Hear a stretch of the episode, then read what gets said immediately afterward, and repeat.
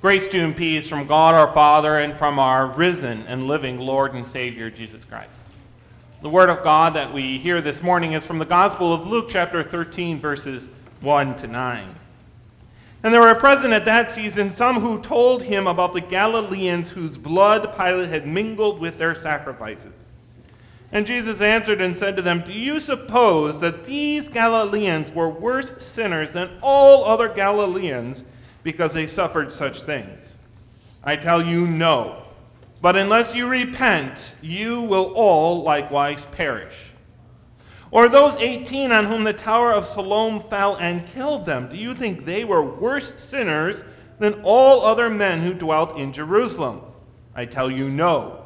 But unless you repent, you will all likewise perish. He also spoke this parable. A certain man had a fig tree planted in his vineyard, and he came seeking fruit on it and found none. Then he said to the keeper of his vineyard, Look, for three years I have come seeking fruit on this fig tree and found none. Cut it down. Why does it use up the ground? But he answered and said to him, Sir, let it alone this year also, until I dig around it and fertilize it. And if it bears fruit, well, but if not, after that, you can cut it down. So far, the word of the Lord. Sanctify us by your truth, O Lord. Your word is truth. Amen. When we were kids, I remember playing this game called Enchanted Forest. Maybe some of you played it. Maybe some of you remember it. You move your piece around the board and stop in front of a tree, and then you look under the tree for a, a treasure. There is a treasure under each tree, and you're trying to find one particular treasure that matches the, the card uh, over in the castle. I remember being frustrated as a kid when I would finally get to a tree and that was the wrong treasure, and get to another one and that was the, the wrong treasure as well. In our parable this morning, Jesus is similarly frustrated, isn't he, as he looks at the tree year after year and does not find the fruit that he is looking for. Our text makes it clear how often Jesus is disappointed, not able to find that fruit. Unfortunately, the fruit that Jesus is looking for is a fruit that is hard to find. It is, in fact, a fruit that does not grow in the human heart. And the parable makes it clear there is no fruit until Jesus fertilizes and cultivates the tree. It's a fruit that he will never find until he himself creates the conditions necessary for it. What is this fruit that Jesus is looking for? It is, of course, repentance. What Jesus is checking the tree for and what he so often cannot find is simple repentance. The humble heart that does not seek to judge others or elevate myself on the basis of my own good deeds or works, but simply admits, as we just sang, chief of sinners though I be, and looks to Jesus for forgiveness. Both Jesus and the scriptures use this metaphor of a fruit bearing tree, of bearing fruit in many different contexts. And just as you expect to find different kinds of fruit on different kinds of fruit trees, right? You expect one tree to one kind of tree to bear an apple and another an orange and a vine to, to grow a grape. So also it's not surprising that in different contexts that phrase for bearing fruit means different things. There are different kinds of, of fruits that the scripture is talking about. For example, uh, Paul talks about the fruit of the Spirit is love, peace, joy, patience, kindness, goodness, faithfulness. In that context, he's talking about the fruit which grows from the Spirit, those attitudes of the heart which the Spirit creates in us as we live and abide in God's word and grow in his grace. John the Baptist, when he came preaching baptism and repentance, proclaimed, Bear fruits worthy of repentance. In that case, the fruit he's talking about is the effect of true repentance in our lives. He's telling the people, don't just say you're sorry for your sins, but mean it. And if you mean it in your heart, it will affect the way that you act and think and talk. If you stole and are truly repentant, you will try to give back what you stole. Will you not? Or Jesus himself, when he's talking about false teachers, says, You shall know them by their fruit. And there, of course, the fruit of a teacher is his teaching. And so the fruit of a false teacher is false teaching. We know their fruit because we compare it to scriptures and it is contrary to scriptures, or we know a good teacher because we compare it to scripture and it is correct. We are so used to thinking about uh, bearing fruit, I think, as the, the fruits of faith, the fruits of the Spirit, like what Paul talks about love, joy, peace, long suffering, etc. That if you're anything like me anyway, you probably hear this parable and without thinking about it, just assume you know what fruit Jesus is talking about. Oh, yeah, Jesus is looking for believers who produce good works. He's looking for a fruit bearing tree. But the context of our, of our sermon text makes it clear that Jesus is looking for one fruit and one fruit only. In verse 3, it says, Unless you repent. That's the context of Jesus calling men to repentance. And, and again, the context is clear that there's one difference between the tree that is cut down and the tree that is not cut down. Again, in verse 5, Jesus says, Unless you repent, you will likewise perish.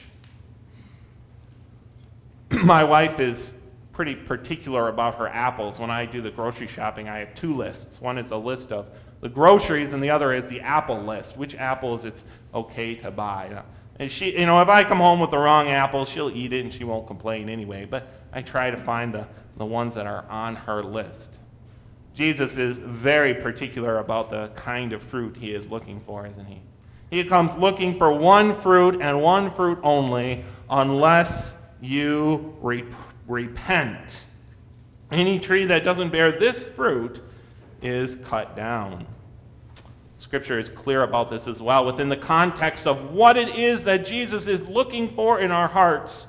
Psalm 51 17, the sacrifices of God are a broken spirit, a broken and a contrite heart. These, O God, you will not despise. Jesus says, I am not coming expecting you to be the new Paul, converting the whole world. I'm not coming looking for you to be the new Mother Teresa. I'm coming looking for a contrite and a broken heart. Joel 2:13 the prophet says to the people of Israel, "Rend your hearts and not your garments. Return to the Lord your God, for he is gracious and merciful, slow to anger." One fruit that Jesus is looking for that we rend our hearts in repentance. And Paul proclaims in Acts 17:30 Truly, these times of ignorance God overlooked, but now commands all men everywhere to repent. Jesus is looking for repentance. And this is why Jesus teaches us to pray in the Lord's Prayer, which we hopefully pray every day. Forgive us our sins as we forgive those who sin against us. He is teaching us to now you can't pray that without acknowledging that you are a sinner and looking to Jesus for forgiveness. He is teaching us that we might grow that one fruit that he's looking for. And what does Jesus do when he doesn't find that fruit? He creates it. That's the only way he's ever going to find it in our hearts, isn't it? If he cultivates that tree, that cultivation which he does through his word and through this prayer, which we ought to pray every day.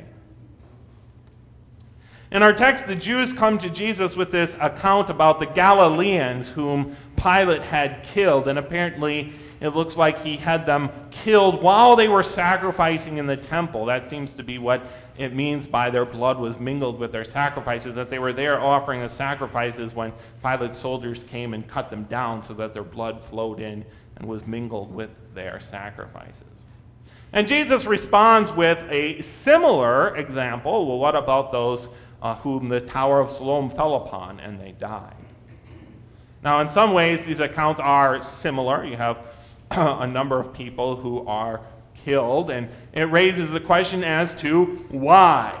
Why did God allow this to happen? But in other ways, the accounts are very different.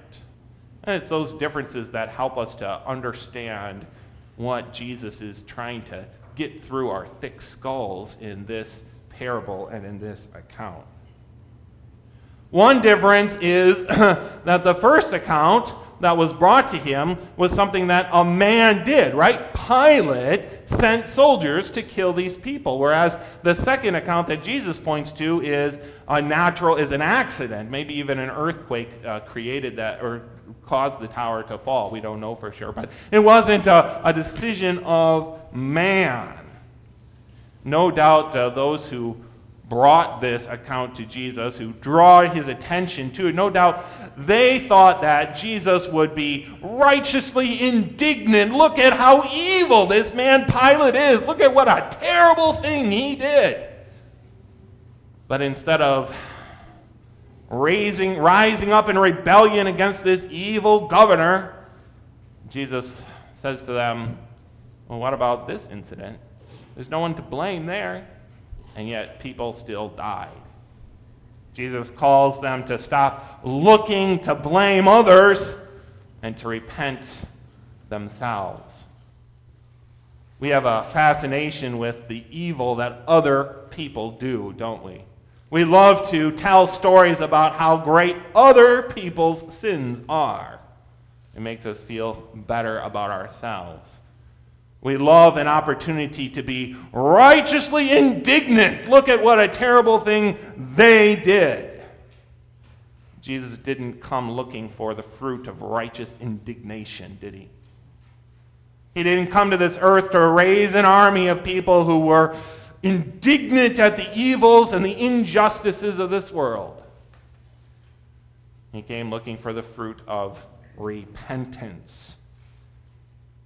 Jesus is seeking repentance of our sins and teaching us that when we see others doing evil, it's not an opportunity to ignore our sin and, and cry out against theirs, but it's a reminder that we are no better, that we also are sinners. It's a call for us to repent. Another difference between the, two accounts is that uh, the first one is Galileans who are killed, and you notice how that's really emphasized uh, by those who bring this to Jesus. They could have easily said those whom Pilate killed, right? Or uh, the men, or those people, you know, they could have used lots of different names for these people, but they emphasized the Galileans whom Pilate had killed. Jesus responds with the Tower of Siloam, which was in Jerusalem, and so probably Judeans who were involved there and who were killed. The uh, Judeans, the men who brought this to Jesus, were people who tended to look down on Galileans. When bad things happen, we similarly have a tendency to try and convince ourselves that, well, they deserved it. That they were asking for it, that they got what was coming for them, or that for some reason uh, it happened to them, but it would never happen here. Such things happen in the cities, but they don't happen out here. Such things happen in Eastern Europe, but they would never happen here. We try to convince ourselves that we are better, so we don't have to worry about it. But again, Jesus says, you, you want to you want to think, you want to talk about what happened to the Galileans? What about what happened here, right here in Jerusalem? You're not any safer than they are. These things are a call to you to repent. Jesus is not looking for the fruit of false security based on a false sense of superiority, is he? He's not looking for the fruit of trying to find what's wrong with others. He's looking for the fruit of repentance. When bad things happen, we ought to recognize that we are sinners. The third difference is that in the first example, the Galileans were worshiping. They were supposedly doing what God had instructed them to do, what God wanted them to do, bringing sacrifices to the temple in Jerusalem. And this is kind of a problem for the Jewish people because, well, why would God allow them to be killed when they were apparently faithful and good Christians. Jesus responds well, in the same idea Do you think they are worse sinners? Do you think that there must be some secret hidden sin that you don't know about, and that's why God allowed such a, a judgment to fall upon them? No, it's not the case. We do not uh, repent, and Jesus does not call us to repentance because if we repent and go to church, we will be kept safe from all the sufferings of this world. When bad things happen, they sometimes happen to Christians as well as to non Christians. When bad things happen, when we suffer, when others suffer, it's a reminder to us that we live in a sinful world because we are sinners. People who are in prison are always trying to convince other people that they don't really belong there, right? I'm here unjustly, unfairly. And we often have a similar attitude. It's unjust, it's unfair that I should have to suffer, that I should be a part of this sinful, evil world. All the sinful, evil things that happen are a reminder that we are in a sinful world because we ourselves are sinners. In short, as Jesus says, unless you repent. When we hear about earthquakes and famine, when there is disease and war, Jesus calls on us to repent of our sins. Our human nature is to try and find meaning in things of this life, right? Something bad happens, it must mean that God is judging them. If this or that thing happens, maybe it's a sign from God. In our text, in a sense, Jesus says that yes, there is meaning in everything that happens, but it's all the same meaning. It is all a call to repentance because we are sinful people. Every tragedy, every evil action, every death, every disease, every war ought to remind us we need to repent of our sins. Jesus is waiting patiently, isn't he? He's waiting patiently for that fruit of repentance. He, in the parable, he waits for three years looking for fruit on the tree. And in real life, Jesus preached and proclaimed the gospel and called men to repentance for three years. For three years, he traveled throughout Judea and Galilee, teaching about the kingdom of God and calling men to repentance and finding no fruit. In fact, at the end of that three years, he found death on the cross, he found people who killed him rather than repent of their own sins. You know, what does Jesus do after three years of finding no repentance? He doesn't cut down the tree, but he fertilizes and cultivates it. Because he could not find repentance in the hearts of men, and it's not surprising that he didn't. Our hearts are not a place where repentance grows. He creates the conditions necessary for such repentance. After his death and resurrection, he sent the apostles out to proclaim the resurrection of Jesus Christ, the forgiveness of sins through his death. Luke 24 46. Then he said to them, Thus it is written, and thus it was necessary for the Christ to suffer and to rise from the dead on the third day, in order that repentance and remission of sins should be preached in his name to all nations, beginning at Jerusalem. When Jesus does not find repentance that he seeks, he proclaims it. He sends out his apostles to create it. He does it in our hearts as well. This is what we mean when we pray, Forgive us our sins. We are praying that because we know our hearts are sinful places where repentance and God's word does not grow, that God would forgive that attitude and cultivate our hearts as He cultivated that fig tree. That God would change our hearts so that instead of looking for reasons to assume that we're better, to look down at others, to talk about the sins and evils of others, we would have hearts that humbly confess our own sins and rejoice in that salvation that Christ has given us. As we just sang, Chief of sinners, though I be. Jesus comes seeking repentance in our hearts as well. And when he does not find it, we have his gracious and merciful promise that he will create it in our hearts. Forgive us, Jesus, and lead us by your word. Amen.